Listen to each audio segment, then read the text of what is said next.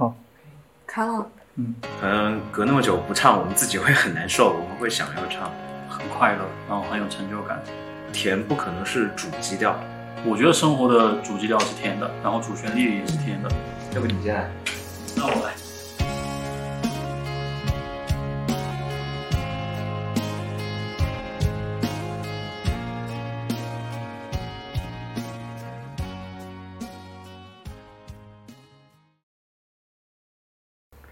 然后虽然说有很多这个阻碍，但是我觉得这也是大学生活中比较精彩的一点回忆，就是哪怕说演出演到一半会被保卫处赶走，然后要换来换去这种，但我觉得虽然说是一种不完美的演出经历，可能有瑕疵，但是也是很有意义的一件一件这种回忆。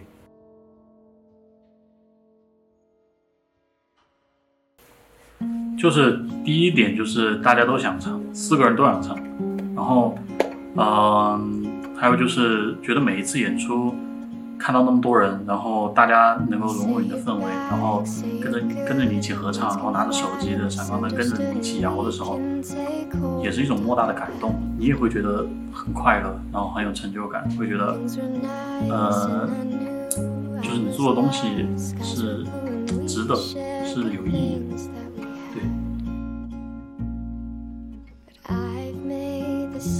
在平时这种压力比较大的学习氛围下，可以给他们有一种这种生活的调剂，也是一种放松。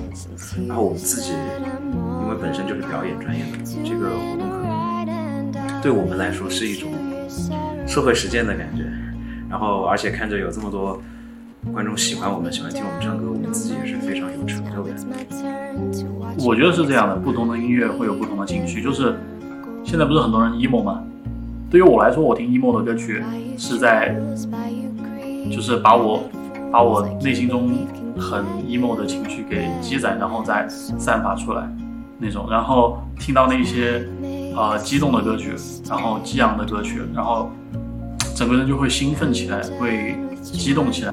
所以我觉得不同的歌会给人带来不同的感受，然后呃也是在不同的时候。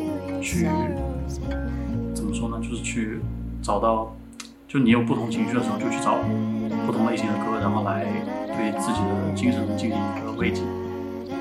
生命对于我们艺术生来说，上台演出是我们的，可以说是我们的生命的一半。然后，但是我们现在进入到这样一个阶段之后，马上就要脱离学校，进入社会，可能就会出现一种。要跟舞台说告别的这样一个情况，就是对于我个人来说是比较难以接受的一点。它相当于就是突然把你的生活抽去了很多之前在支撑着你前进的东西吧。因为目前我的年龄也不是很大，所以对于艺术的艺术和生命的感悟也就不是特别深刻，只是。当艺术可能要离开你的生活的时候，可能就会没有那么的，没有那么的开心。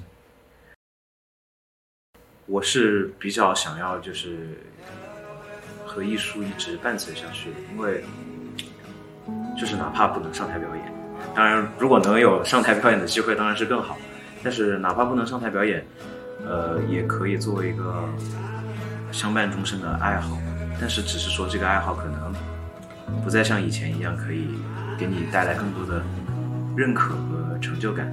我觉得，我觉得生活的主基调是甜的，然后主旋律也是甜的，就是归根结底它必须是甜的。然后，呃，但是，但是如果从就从艺术的角度出发，然后其实它是一个，呃，很多角度应该都是由苦到甜的。就比如说举个例子嘛，就是。呃，现在的就是中国的声乐大师十一杰，然后其实他在三十岁之前，就是很多人可能国内就是都没有他的名称，就是都不知道有这号，经历的确实很就是很难，就是耐得住寂寞。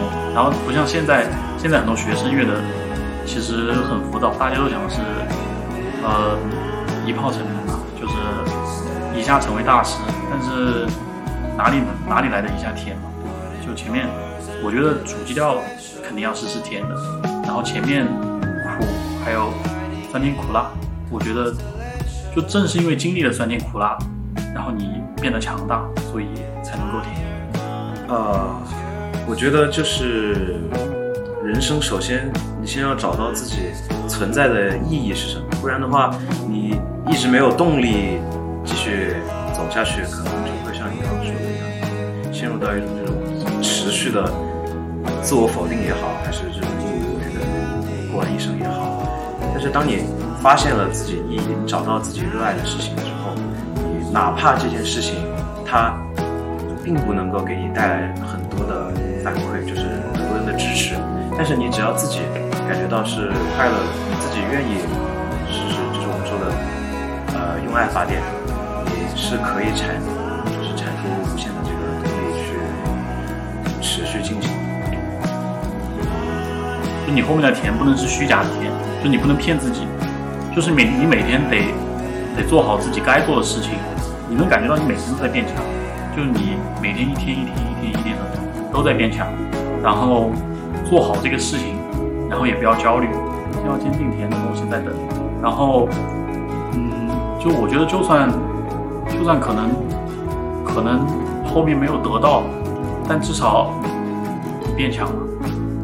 就是如果你真的去做了去做了，就是没有得到最甜的那个果实，但是你变强了，我觉得我觉得就。就不算没有收获，也不算全是苦。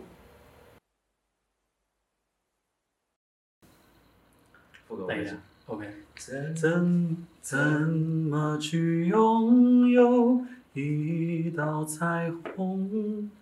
怎么去拥抱一夏天的风？天上的星星笑地上的人。总是不能懂，不能觉得足够。如果我爱上你的笑容，要怎么收藏？要怎么拥有？如果你快乐不是为我。会不会放手，其实才是拥有。当一阵风吹来，风筝飞上天空，为了你而祈祷，而祝福，而感动。终于，你身影消失在人海尽头。才发现笑着哭最痛。